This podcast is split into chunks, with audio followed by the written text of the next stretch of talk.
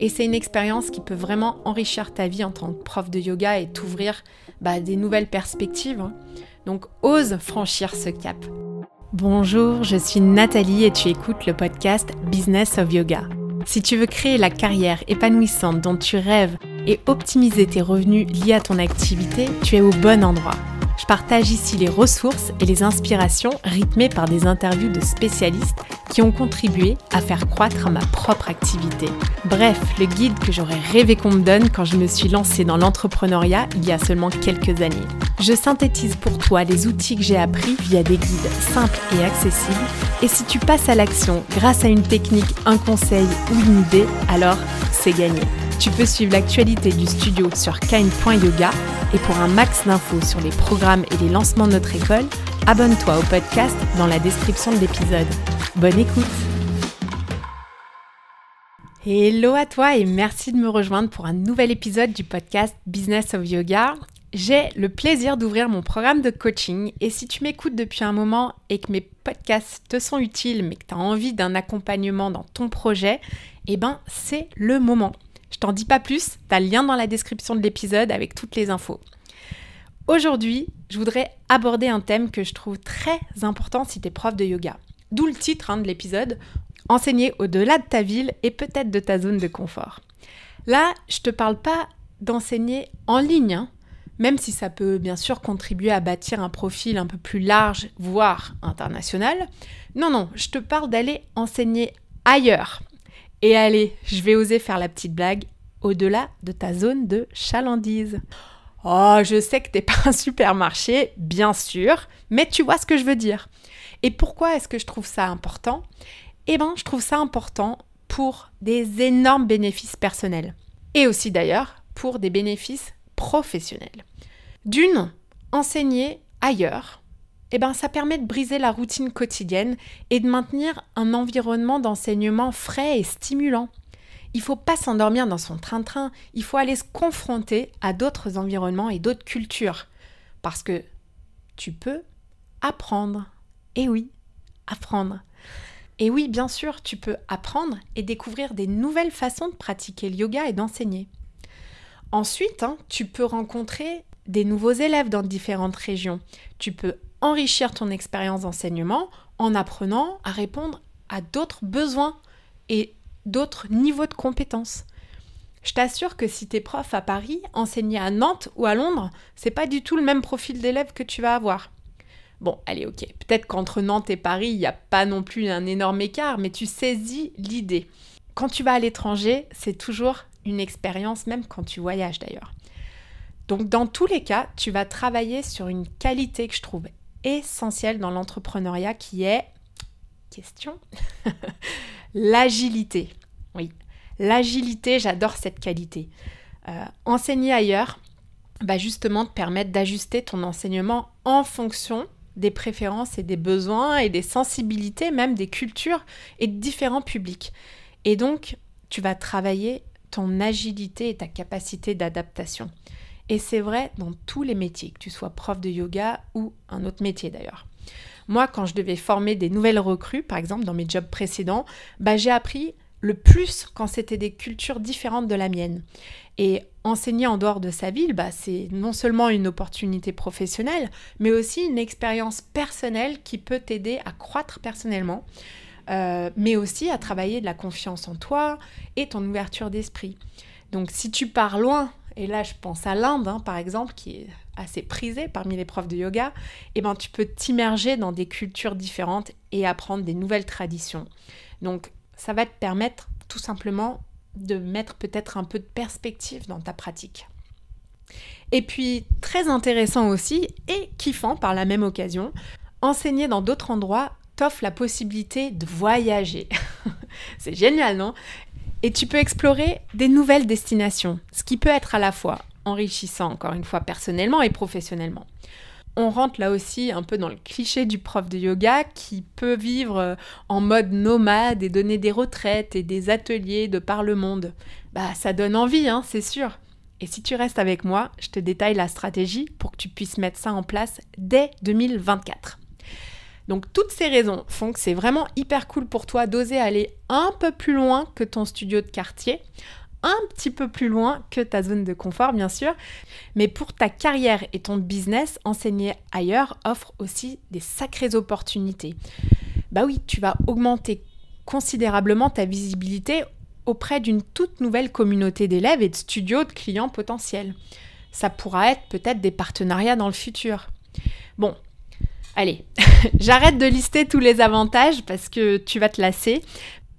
Et peut-être que quand tu vois les autres profs donner un atelier ailleurs, tu te dis que tu n'as pas encore le niveau ou que tu n'as pas encore l'expérience. Eh bien, c'est faux. Et je voudrais t'inviter ça à regarder de manière différente euh, les choses. Peut-être que ce professeur en question, là, que tu observes, eh ben, il a tout simplement osé demander. Peut-être qu'il a tout simplement osé proposer ses services. Alors si toi aussi, tu es prêt ou tu es prête à oser, bah, je vais prendre trois exemples d'opportunités, les décortiquer une à une pour un guide très pratique. Et l'idée, c'est que tu puisses utiliser cette trame comme une feuille de route en espérant que tu m'enverras quand même un petit message avec tes retours si ta stratégie a marché.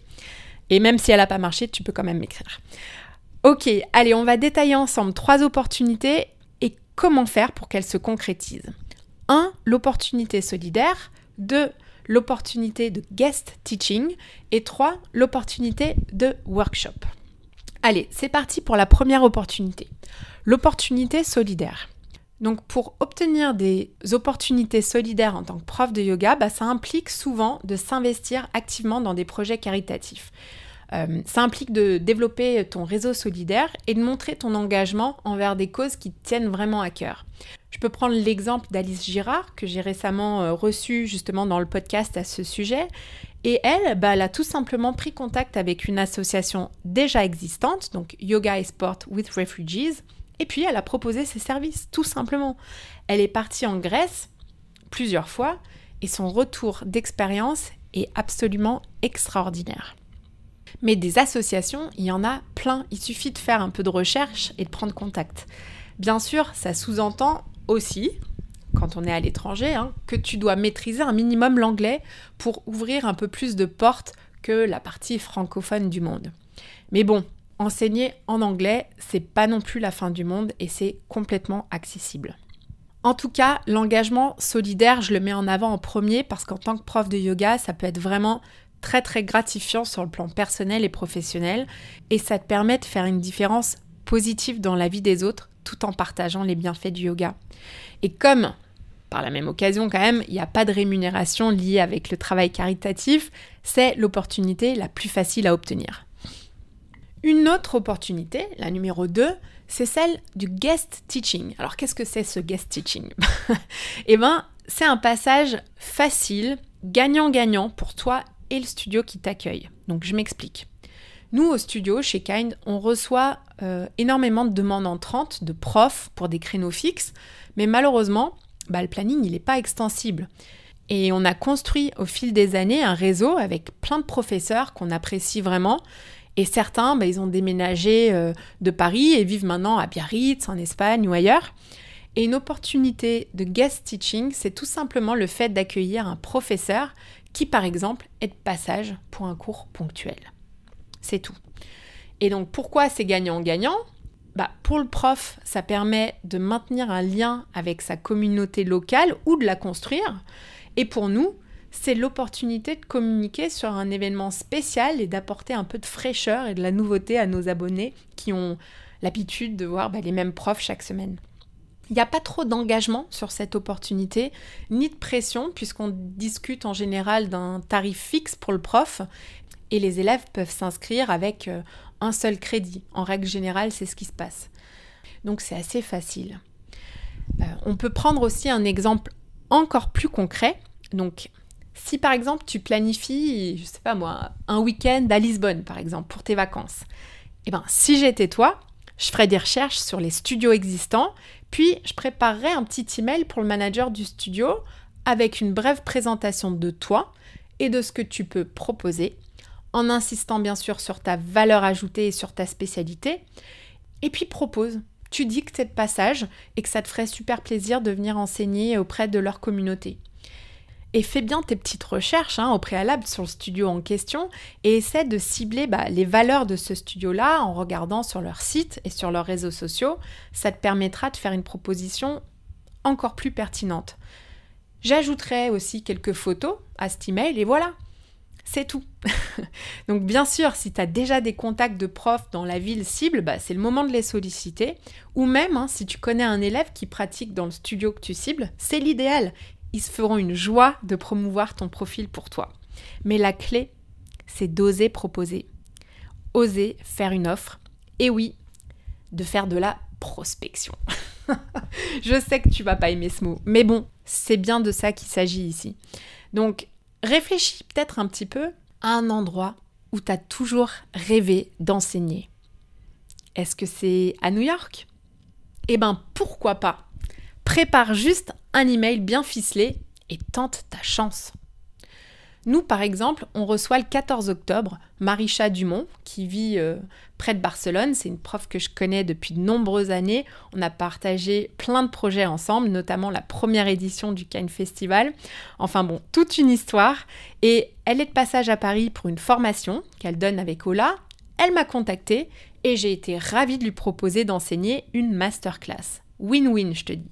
Mais c'est très régulier. On a aussi, par exemple, eu le plaisir de recevoir Marine Chapon, et parfois des profs qu'on connaissait même pas du tout, en provenance du monde entier. Et parfois, c'était vraiment des super découvertes et des rencontres humaines euh, très enrichissantes. Ok, passons maintenant à la troisième opportunité, sûrement d'ailleurs la plus lucrative aussi, celle du workshop. Donc pour convaincre un studio de yoga de proposer un workshop, c'est important de présenter une proposition bien préparée et très persuasive. Surtout si tu connais pas encore bien le studio. Et bien sûr, je t'ai préparé un petit guide étape par étape, tu me connais, pour maximiser tes chances. Donc déjà, avant même de proposer un workshop, c'est essentiel de comprendre, comme je le disais avant, le public cible du studio. Quels sont leurs besoins, leurs intérêts, leurs préoccupations. Tu ne vas pas aller proposer un atelier de yoga prénatal si le studio n'en propose pas déjà, par exemple. Donc de ton côté, choisis un ou deux thèmes de workshop que tu maîtrises et qui soient pertinents par la même occasion pour le studio que tu cibles. Donc euh, je prends un exemple. Euh, si le studio se spécialise dans le yoga thérapeutique, peut-être qu'un workshop axé sur la gestion du stress peut être hyper approprié. Et une fois que tu as sélectionner les thèmes que tu maîtrises bien et que tu as envie d'enseigner et que ça colle avec le studio, eh bien, il faut que tu fasses ce que j'appelle un menu. oui, oui, un menu. Pas pour aller au resto, mais un menu de workshop. En gros, c'est une seule page, pas deux, pas trois. On ne veut pas euh, trop d'informations. Une seule page, c'est hyper important, en format PDF qui récapitule ta proposition de workshop. Et un menu, c'est tout simplement en fait une proposition professionnelle qui met en avant les avantages de tes workshops, ta valeur ajoutée et qui inclut des détails sur le contenu avec une présentation, la durée, les dates auxquelles tu es dispo et tous les avantages que euh, auront les élèves en participant à ce euh, workshop. Ce qui serait bien aussi, c'est d'inclure une petite biographie euh, sur cette page. Et si tu commences à avoir une belle communauté, bah, je serais pas choquée que tu inclues aussi ici le tarif que tu proposes pour le studio. Donc en général, hein, le, le, chiffre d'affaires, il est splitté en proportion de ta capacité à remplir le workshop. Donc je m'explique, si tes profs expérimentés et que tes ateliers bah, ils sont toujours remplis et que tu sais que tu vas avoir des gens sur place, eh ben, tu peux demander un plus gros pourcentage au studio. Par exemple, quand Hiro est venu à Paris, évidemment qu'il savait que son workshop allait se vendre en quelques minutes, voire secondes. Non, j'exagère à peine. Euh, mais euh, typiquement, lui, il impose ses tarifs et nous, on dit oui, merci beaucoup. Euh, mais si tu n'as pas une énorme communauté et que tu dois encore faire peut-être un peu tes preuves ou que tu as envie de construire ta communauté, eh ben, tu vas tout simplement prendre une partie un peu moins importante du chiffre d'affaires. C'est logique. Donc tu peux aussi, euh, je pense à ça, demander une base fixe pour ton workshop avec par exemple un système de bonus par élève.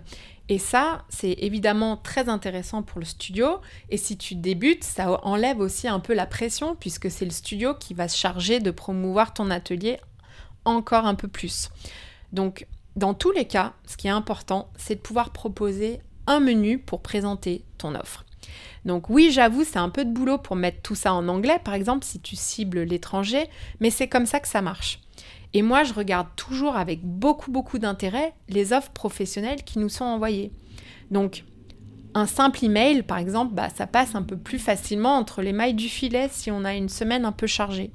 Et donc, alors là, le must, euh, la cerise sur le gâteau, c'est si tu proposes aussi par la même occasion une stratégie de communication. Ça peut être très simple, hein. une newsletter à ta communauté et à celle du studio, et hop, par la même occasion, bah, t'es exposé à des milliers de personnes supplémentaires. Ouais, parce que les bases d'un studio, elles sont bien fournies, même quand ils sont petits. Donc propose par exemple euh, une newsletter et puis euh, un post en collaboration sur Instagram avec une belle vidéo qui illustre l'atelier.